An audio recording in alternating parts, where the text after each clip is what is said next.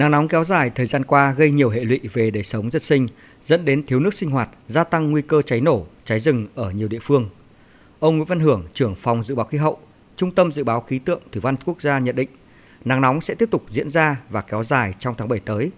Trong tháng 7, cái số ngày nắng nóng ở Bắc Bộ có khả năng cao hơn so với tháng 6. Tuy nhiên thì cái số ngày mà có cái nắng nóng mà cái nhiệt độ từ 39 40 độ trở lên những tuần vừa qua thì là khả năng không cao. Còn với khu vực Trung Bộ dự báo trong tháng 7 cái phổ nhiệt của nắng nóng cũng sẽ nhiều và cái nhiệt độ nó phổ biến từ khoảng 36 đến 38 độ và nhiệt độ có cái nắng gai gắt ấy, ở các khu vực vùng núi Trung Bộ khoảng 39 40 rồi trên 40 độ là cũng có khả năng cao sẽ xảy ra ở khu vực Trung Bộ trong cái tháng 7.